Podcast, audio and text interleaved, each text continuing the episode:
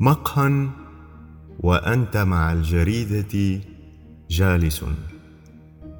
لا لست وحدك.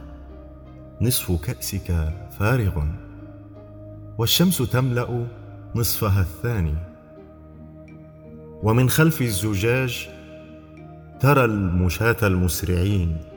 ولا ترى إحدى صفات الغيب تلك. ترى ولكن لا ترى. كم أنت حر أيها المنسي في المقهى.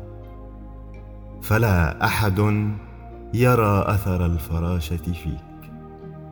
لا أحد يحملق في حضورك أو غيابك. أو يدقق في ضبابك إن نظرت إلى فتاة وانكسرت أمامها. كم أنت حر في إدارة شأنك الشخصي في هذا الزحام. بلا رقيب منك أو من قارئ.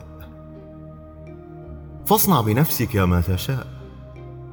اخلع قميصك أو حذاءك إن أردت. فأنت منسي وحر في خيالك.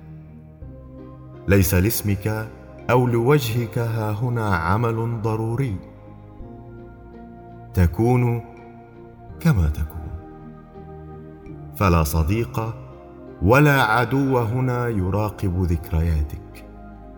فالتمس عذرا لمن تركتك في المقهى لأنك لم تلاحظ قصة الشعر الجديدة والفراشات التي رقصت على غمازتيها.